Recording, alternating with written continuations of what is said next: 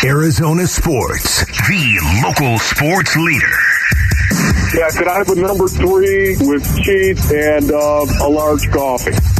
And does it smell good? Wolfing down your lunch. Serving up today's top sports stories with Wolf and Luke. Hey, boys. Presented by Stadium Swim at Circa Resort and Casino, Las Vegas's ultimate sports fan destination. All right, it is noon. It is a Monday. It is time for Wolfing Down Your Lunch. Aaron Maloney is here. Aaron? So after a surprising loss to the Houston Rockets on Friday, the Phoenix Suns took full advantage of the way the schedule fell with a get-right game yesterday against the reeling San Antonio Spurs, crushing them 133-95. But it's on to the Mavericks tonight as the Suns get ready for a 6:30 p.m. tip-off in Dallas. You can hear the game on the Arizona Sports app and on 98.7. So how's Suns head coach Monty Williams feeling? You know, we want to enjoy this. We'll look at the film when we get on the plane. Obviously, there's some emotion still, I would imagine, just because that's a place where we didn't play that well in the playoffs. But we're a bit different as a team from injuries, personnel. So are they. I mean, they just played against the guy that was really important to them in Brunson, and they had a big win in New York. So we'll look at the film tonight. We'll prepare as we always do, and we'll try to do our best in a pretty cool environment and try to get a win before we go home. What do you guys want to see from the Suns tonight? And do you guys think the Mavs are the Suns' biggest rival right now? I think, at least in terms of, this is like your social media fan base rival right now, Wolf. It's still not the Lakers, and you want it to be the Warriors, obviously, because of what they're capable of. Dallas just kind of is what they are. I think they're probably a little bit better than a 500 team, but they're not a title contender right now, at least. But I do think they are your biggest, like, this is the game where you're like, yeah, you got to beat Dallas, okay? Like, whatever you do, beat Dallas. What I don't want to see is the Suns allow Dallas to win, and all of a sudden this be like that launching pad for the Mavericks to get right, because this is a team that honestly could end up in the play-in, or if things go sideways, they could miss the play-in. And right now, they're the 10th team in the Western Conference. Yeah, what do I want to see tonight? I want to see DeAndre Ayton dominate the Dallas Mavericks right now. They do not have an equal. They do not have somebody. Even Christian Wood, if he does play tonight, K-Ray told us he's a question mark as to whether or not he is going to play. Even if he does, Christian Wood should be no match for DeAndre Ayton. I want to see how many touches he gets, how many times he works hard to get open, to get the ball on the entry pass. I want to see DeAndre Ayton have a 29-21 game. Okay, now I'm embellishing for a fact. That'll work. Sounds like that. Still, I want to see DA be the reason why the Suns beat the Mavericks. Christian Wood was an issue in that opener, if you remember. He was 25-8 in that game for them. Yes. So our Sanderson Ford poll question is up now at Arizonasports.com, and it asks, if the Suns get a second All-Star after Devin Booker, who should it be? Should it be DeAndre Ayton or Mikal Bridges? Bridges. I'll go Bridges. It's got to be Mikal, too, yeah. You know what? I'm not going to slight him once again. I'm not going to do it. I did it with the Cam Johnson when we had that question. I'm not going to do it. It's Mikal Bridges. Did we answer too quickly there? Should we make that seem more of like let's see, DA has done this. No, don't overthink it. Okay, well, your heart. It is Mikal. So 54% DeAndre Ayton, 46% say Mikal Bridges. Wow. DA probably has an easier path, right? Yeah. DA gets so much grace out there as well. There's a lot of people from about 54% right of the fan base, not the other 46. The Arizona Cardinals are back from the bye week as they get ready for their Monday night matchup against the Patriots a week from today. So how can they attack the end of the season as they sit at 4-8? Here's Cardinals GM Steve Keim from Burns & Gambo on Friday. Number one, every week you want to win. Two, you do want to see young players, and unfortunately or fortunately, we've had an opportunity to see a lot of our young players. When you look at our draft choices and Trey and obviously Majie Sanders and Cam and all those guys that are playing, and they're actually continuing to get better and better, which are good signs for us. But at the same time, there are growing pains. And, week to week, we go through that and we see it. I think that it's not going to change our approach. Our approach is always going to be to win football games regardless of who's out there on the field. But again, just the way that things have fell this year, it's been unfortunate and disappointing and obviously unacceptable to not only our organization but to our fan base. So you guys both said earlier in the show that get Kyler Murray going, you know, throw the ball down the field, put him under center, open up that portion of it in the last 5 games of the season. So other than Kyler Murray developing, what is the second most important thing that the Cardinals can accomplish over the last 5 games? Boy, you know, whatever it is, it's a huge drop-off to me, Wolf. Like, it's not like, okay, Kyler's number one and then 1B is this. It is Kyler's number one and then, like, 73rd on the list is probably, I mean...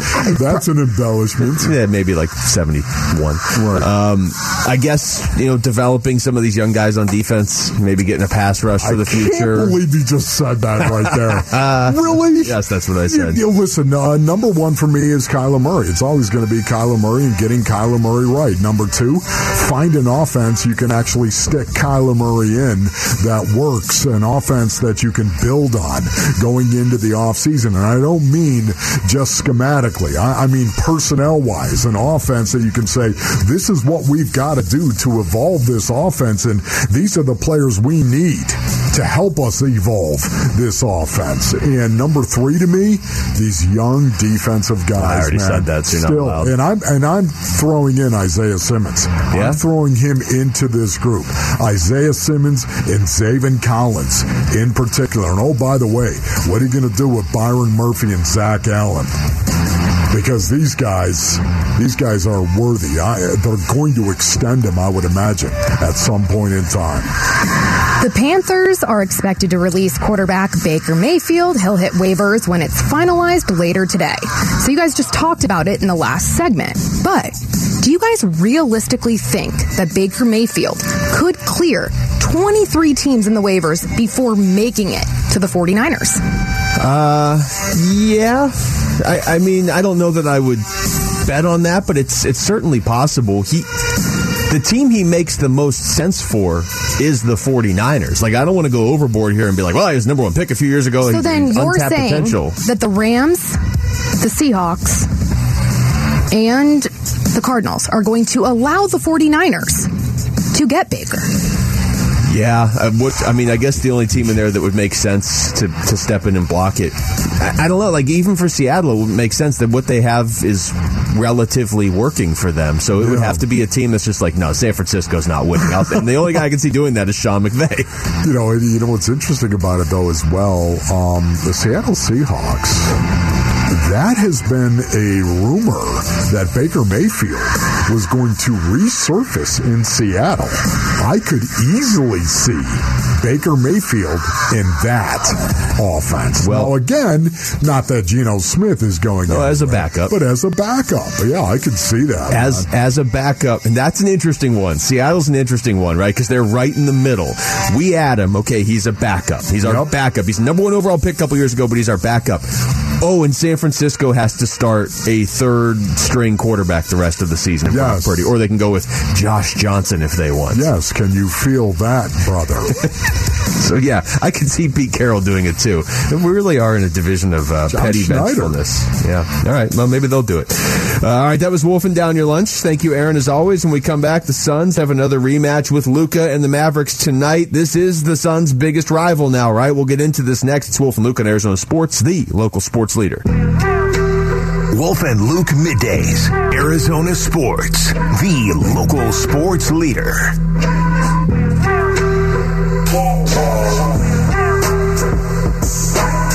All right, welcome back to the show on a Monday. What a week here for the Suns coming up here. You've got Boston of all teams on Wednesday. Boston, who in a lot of ways, Wolf, really reminds me of last year's Suns team, where it's just like, okay, we're just going to dominate the regular season. We'll show everybody. We'll get to the finals the year before, almost win. We're just going to take it out on the regular season next year. They got the Pelicans on Friday, the Suns do, and on Sunday. But tonight you got Luka and the Mavs. In case you've kind of lost touch with the Mavs since the way things ended last year, they did nothing against Golden State in the next round and are the 10 seed in the Western Conference right now. So you're saying the Suns are going to play the Mavericks and then the Celtics? Celtics? Mavericks, Celtics, Pelicans. Think about that right now. Luka Doncic and Jayson Tatum. Yeah. Interesting. If you are into the whole, hey, you know, Devin Booker should be an MVP candidate sort of thing, and he should be a candidate, he's going up against two, or the Suns, I should say, are going up against two of the front runners right now. And Luka, who I think, somebody can correct me if I'm wrong, I believe the stat is nobody has ever won MVP without winning at least 52 games that season. Luka's on pace, the Mavericks are on pace to win 41. So I would assume if the Mavericks just kind of do this all year, he's not your MVP. Right. Jayson Tatum might be your MVP, or Giannis might just be your MVP because look at what he does every time he plays. Yeah, I think right now, if you're talking about who is more likely to be there at the end, I think it's Jayson Tatum and the Celtics at the end of the season. I think that'll be the stiffest competition for Devin Booker in terms of MVP. That's just me. Because again, if in fact the Mavericks are a 500 team, there's just no way you're going to do that. You know, I heard Vince and Tim Ring was in for Bickley this morning. I heard them talking about this, and I thought they brought up an interesting point, because a lot of times you get these rivalries now in sports, Wolf, where it's like, oh, okay, this fan base can't stand this fan base, and this fan base won't shut up on social media, and it just angers this other fan base, and they just go back and forth. But then the players are like great friends on the court. I'm not sure Devin Booker and Luka really like each other all that much. Yeah. Like, I think they both respect how good the other one is, but I'm not sure that Luka is Devin Booker's favorite player in the NBA. Yeah. And I kind of like that. Why? I don't think they, like, hate each other. Like I said, I think there's a mutual respect. Well, of course. But it's not like this hatred. This isn't like college football or something. But looking at him like he wants to decapitate him or something. No, of course not. But although the first time Booker bumps into Luka tonight, it's going to look like he decapitated him. Really? He's just going to be rolling down the court. Oh, my goodness. Get ready for the fouls tonight, Wolf. For me, once again, it's the winking. It's the winking and the smiling after he hits the deck and acts like, oh, I just got lambasted, right? And then he gets up and he winks and he smiles. He doesn't need to do that stuff. Honestly, he's an unreal talent, Luka is. What is it? Is it the culture? Is that what it is? Soccer's huge over there, as we all know, and yet that is the culture of soccer. I tricked the officials. Right? It's just so weak. It's weak sauce is what it is, and I'm sorry. It's one of the reasons why I believe this. It's one of the reasons why soccer has not taken off in this country. Because of the flopping. You know, side note, watching Team USA in the World Cup, they clearly, and I respect this, did not know how to flop, and I think it probably cost them. Like, they would just run through tackles, and then they probably went out in the first game of the knockout rounds. That's a good point. There's a few teams you watch, you're like, oh, that team doesn't dive at all. Oh, they're all gone. But I have to say this, too, as well, Luke, because once again, I know you want to go off on this dissertation on Luka Doncic and Devin Booker, of course. Look at all these pages I have. It made me feel so good, Basin Onions, to actually have Lorenzo Alexander sitting in on Friday. He sat in with Paul Calvisi, of course, and we did a show over at the station. It was so cool to actually have this conversation and see another former professional athlete's perspective on Luka Doncic. I'm not trying to attack him in any way, shape, or form. I appreciate Luka Doncic and his incredible talent. I'm talking about MVP talent. I'm talking about the great offensive player that he truly is. It goes without question. Yet at the same time, as a former professional athlete, I want to see a basketball player win the MVP. I want to see a basketball player, a guy who's not just a defensive specialist, a guy who's not just an offensive specialist. I want to see a basketball player who tangibly gets in between the lines and plays both ends of the floor and does it well, and because he does it well, doesn't have to be the best in the league, but does it well, he helps his team win on both ends of the floor. And then the intangible impact that he has on his teammates as well. That, to me, is the type of MVP I want to see win. Not a guy who is... Not Luka Doncic. Not Luka. All I heard was, that's the sort of MVP I want to see win. Just not Luka Doncic. Here's the updated top 6 MVP odds in the NBA, okay? I'm going to run through these. Jayson Tatum is the favorite right now. Yeah. And Boston's having a pretty good season. Yes. Giannis is second. Yes. Luka is third. Yeah. Steph is fourth. I don't feel like Steph's going to win this year because he's great every year, but I don't think he's going to win MVP. He's always going to be there. Joel Embiid is fifth, and Devin Booker is now sixth. Wow, so he was seventh a week ago, and I feel like a couple weeks ago he was 55-1 and like 12th. There you go. So he's climbing, averaging moving up 43 points a night or whatever it was for a couple weeks. We'll do that for you.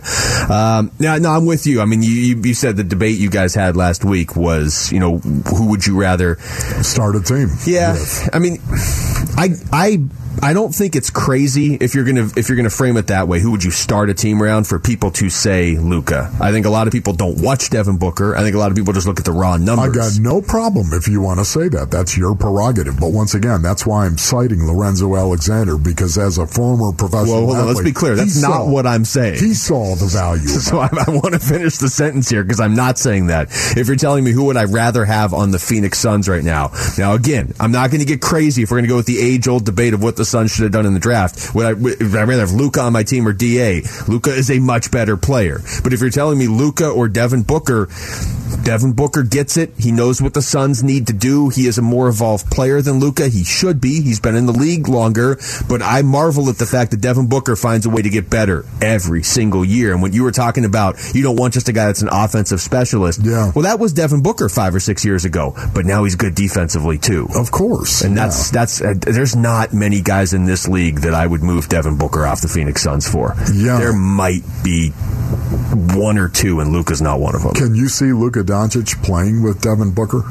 Can you see that? Not now. I think if they had drafted him, they could have made that work. Yeah, I do think they could have. Just think about how ball dominant he truly is. Yeah, and I wonder if that's part of the reason why Dallas is just kind of like Dallas's big moment since they got Luka was that week against the Suns in the playoffs last year. Otherwise, they've just been okay. They're an okay team in a really good conference with a great player. Yes, and by the way, once again, they outplayed the Phoenix Suns, ladies and gentlemen. They beat the Phoenix Suns. They did it fair and square. There is no excuse for the Phoenix Suns losing to the Dallas Mavericks. The Mavericks were better. Their superstar, Luka Doncic, was better than Devin Booker, Chris Paul, DeAndre Ayton, all of them. He was better, and they played better. I'm talking big picture when I talk about this, not this myopic 6-game series that they actually played when they got their butts handed to them. Once again, I'm talking big picture and moving forward and the player that Devin Booker has become. I'll take that all day. What's interesting is if the Suns didn't have that run the year before, I think it would be tougher to make the case for wanting Booker over Luka. It's kind of an odd debate, but you could say, well, hey, when they went head-to-head, Luka showed up and Devin Booker didn't for the last couple games. But because Devin Booker took his team to the NBA Finals the year before, I have no doubt he shows up in big games. You know what I mean? And you shouldn't, even if you don't watch the Suns, if you're just an NBA analyst or an NBA fan on the other side of the country, you should have no doubt that Booker shows up in big games. That was it wasn't even all 7 games. It was a weird week. Yeah.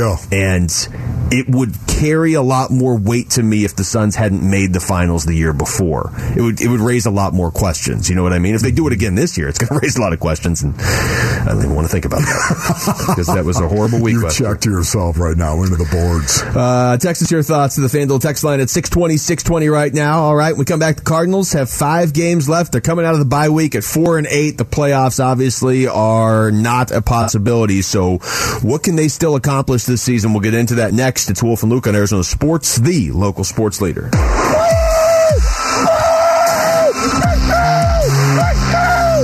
Red Monday and Wolf and Luke on Arizona Sports. Presented by Sanderson Ford. The best play is at Sanderson Ford.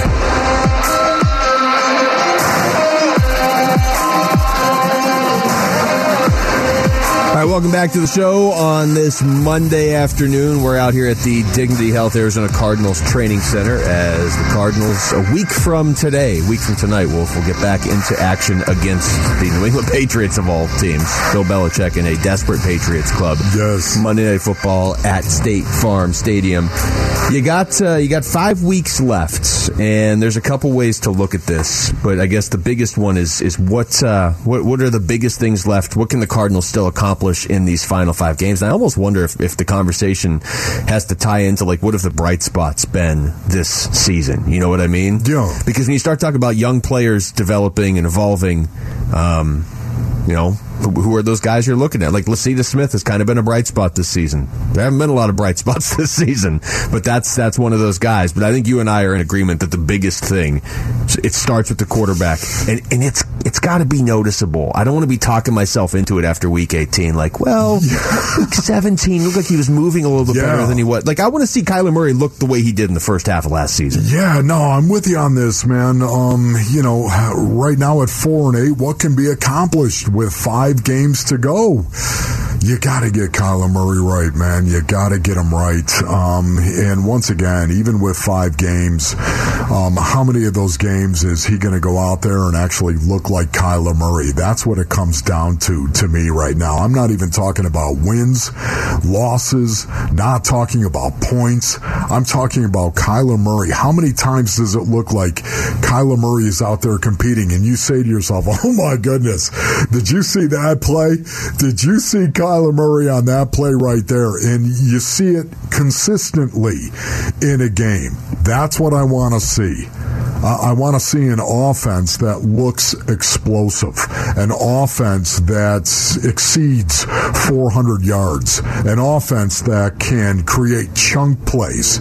That's what I want to see, whether Kyler Murray is running the ball or whether he's throwing the ball down the field. Some chunk plays from Kyler Murray. I want to see that classic Kyler Murray game, I think, that we've all been waiting for this season. I don't think we've actually seen it yet. I'd like to see it a few times here in these last 5 games. Yeah, no, I'm with you 100%. And by the way, that's not some small thing. You know, that's not, okay, we're hosting a talk show and we need to find something to talk about for the last 5. That's not that. No. Kyler Murray getting back to being what he was at the start of last year, the first half of last year. Yes. Kyler Murray going beyond that and taking the next step, and maybe he can't do all that in the next 5 weeks, but that is the biggest story around this Cardinals team.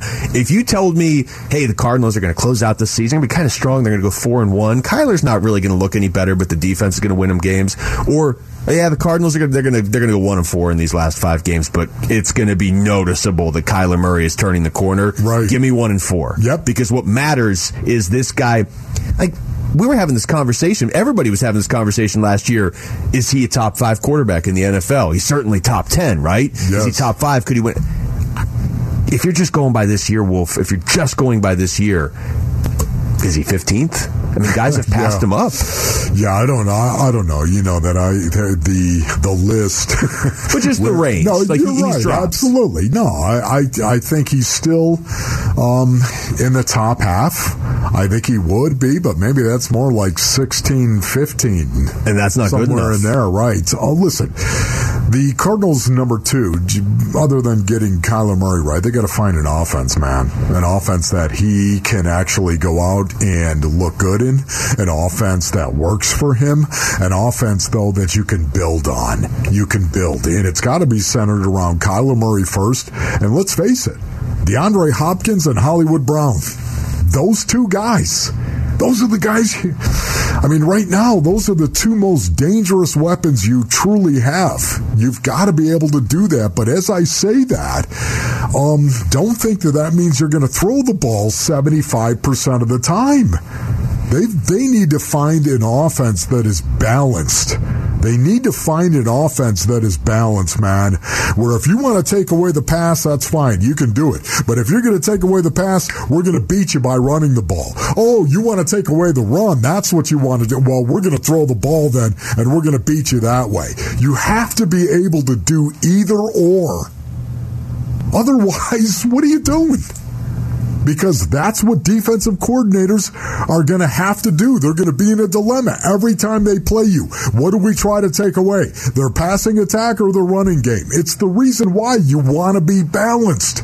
You want to have a run-pass offense, man. You want to be balanced. You also want to be explosive. You want to be able to take shots down the field, and oh my goodness, have we seen... We've seen a dearth of those shots down the field. Hardly anything all season long. That's got to change, Luke. Well, to the point where it concerns you. And we've seen Kyler in this offense do it before, but we have seen so few this year shots downfield where it concerns you, like, can they not do it? Have teams figured out how to get to Kyler where he doesn't have enough time to do it? Or have they kept him in a spot in the field where he's not comfortable doing it? What is going on? Why can't they throw the ball down the field? You're not going to win in the NFL in 2022 if you can't throw the ball down the field. You might win games occasionally, but it's probably going to be like this. You win one, lose one, back and forth based on raw talent. You need 100%. I agree with you, and I guarantee you, Wolf, in a season that's been very polarizing for Cardinals fans, everybody listening to the show right now agrees with you. The Cardinals need to figure out a way to be able to throw the ball down the field. Yes. Your quarterback is not a third stringer that was the 262nd pick in the draft. Your quarterback just got $250 million and was the number one overall pick in the draft. Right.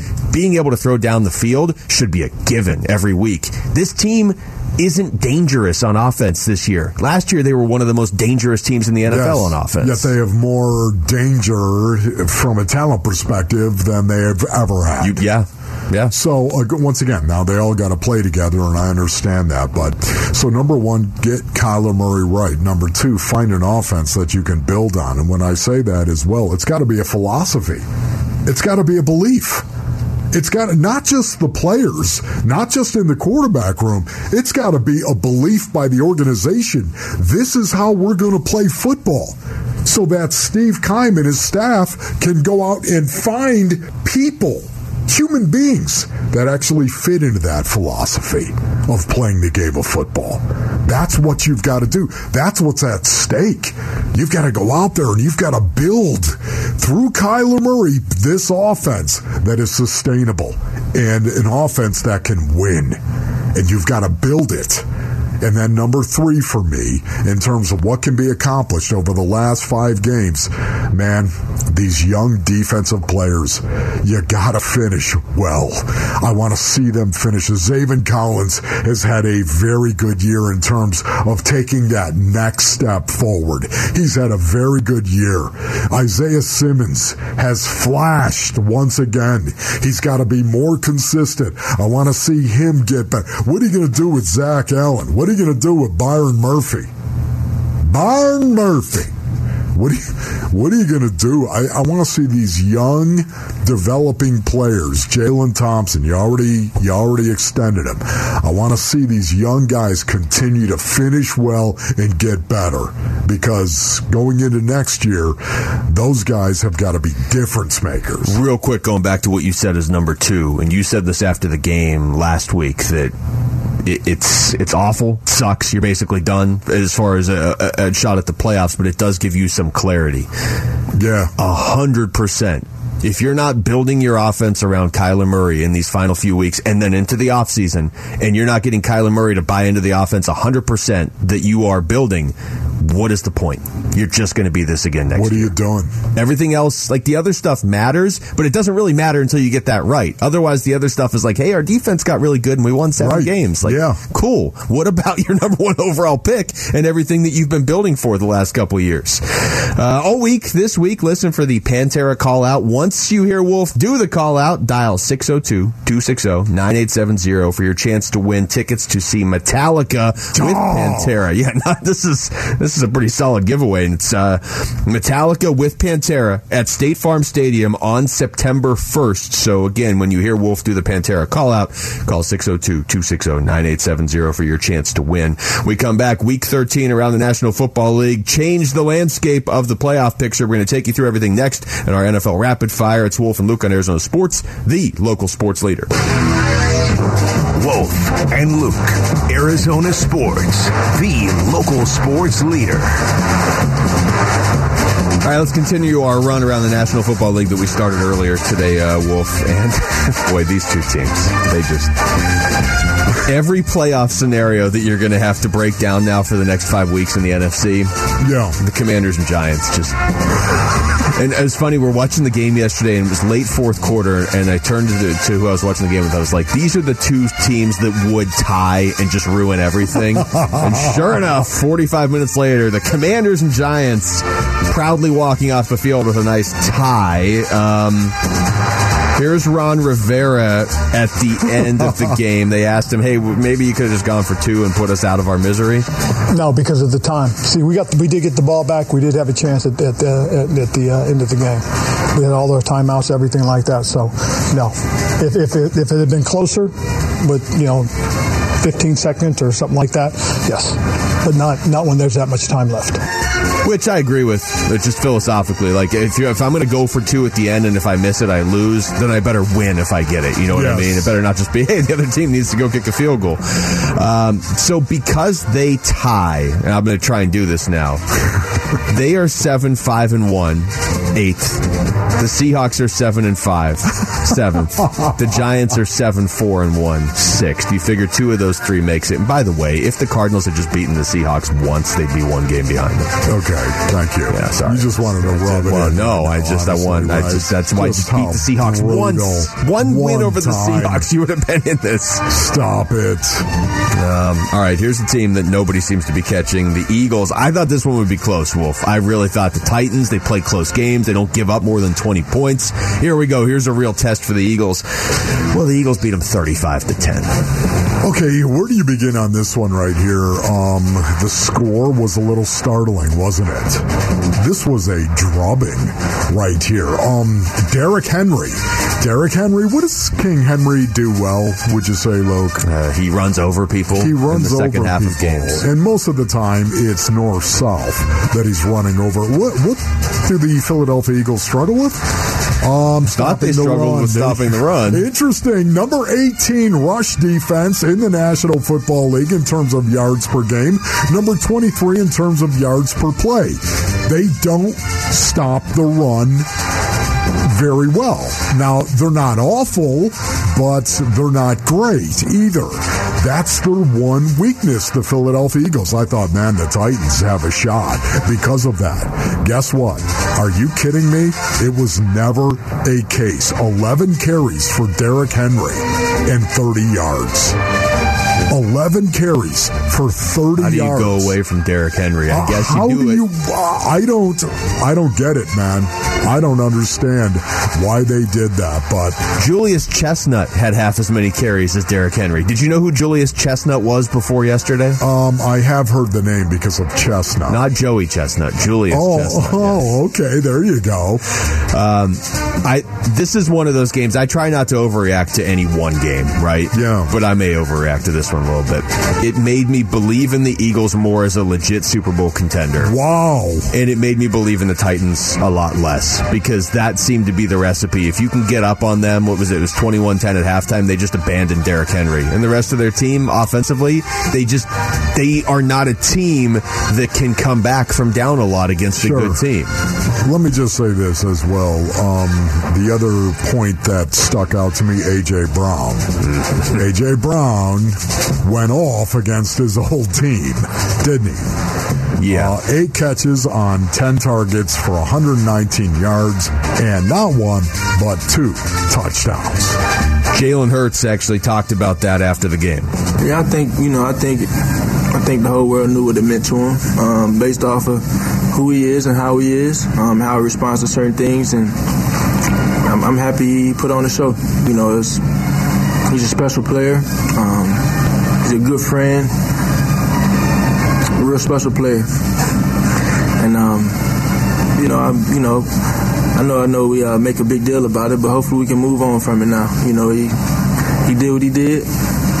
On to the next. All right. Jalen's ready for the next one. He did what he did. On to the next. He's growing apparently as a leader as well, right?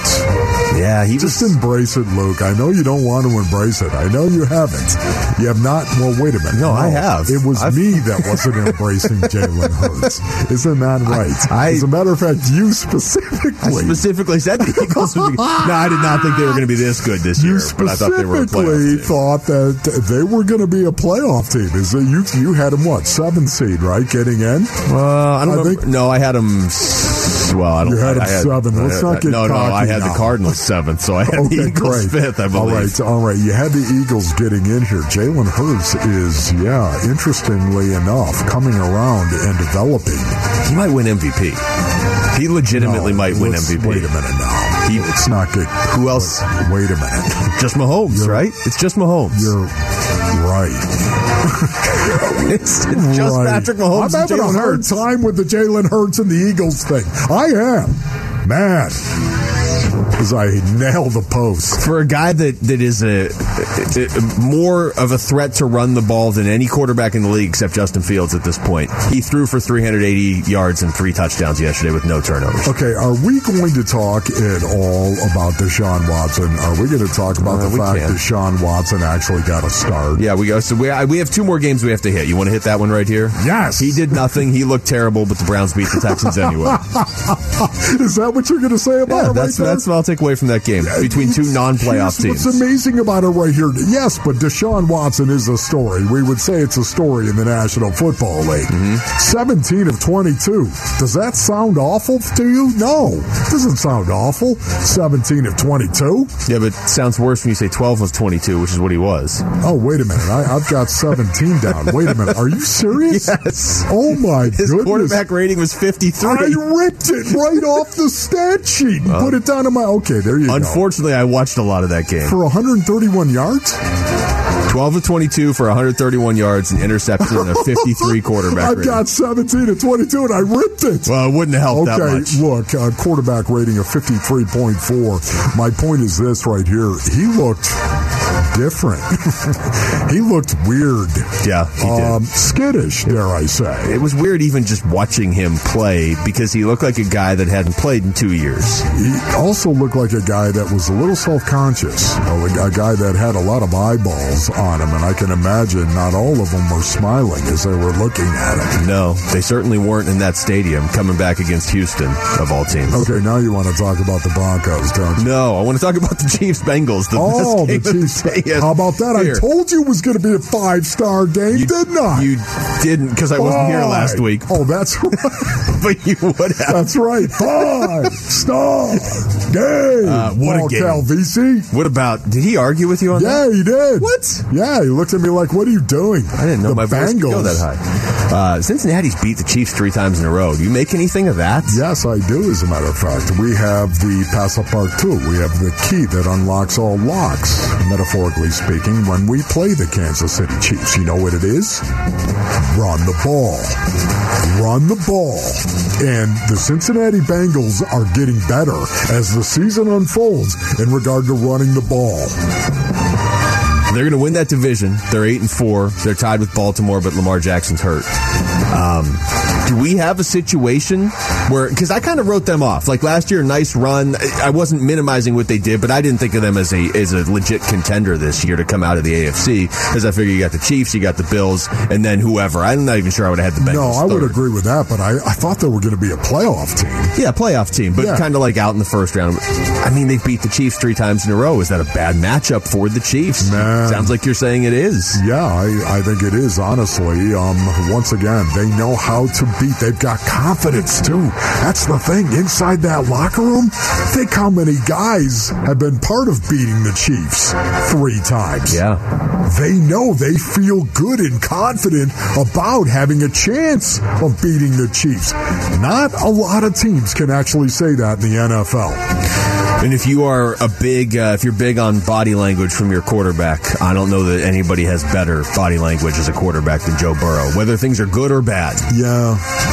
Yeah, you know what? I know that body language is important. It is to some guys in the locker room. Some guys it is. And that's why it's important for a quarterback to do it. I never understood it. I don't need to read your body language, Luke. I'm not going to do that. What if I just slouch during the whole show? Exactly right. Just go ahead and slouch and stick your gut out. I could care less because it's not going to impact what I'm going to do. And it's a blight on me as an individual to look at my quarterback, and I've got to see my quarterback standing like a man with a square jaw to get me to go do my job? No, I'm sorry. That's not going to fly. Although, I'm willing to admit, with some guys, it's important. How much did you guys talk about Patrick Peterson last week? What do you mean about Pat Peterson? Patrick Peterson talking about Kyler Murray and then coming back and doubling down. Well, we talked about it. Okay. Yeah. Because he regurgitated. He got caught, and he knew he was caught. And that was his comeback was like, well, okay, but the body language is a big deal. And he regurgitated it because, you know, that's the one thing you can point to with Kyler and say, aha, body language. Gotcha. Oh, so you needed it, huh, Pat? Is that what you're saying? All right, we come back following their loss on Friday to Houston. The Suns responded in a big way. Monty Williams liked what he saw. What did you like about the win yesterday over the Spurs? We'll get into that next. It's Wolf and Luke on Arizona Sports, the local sports leader.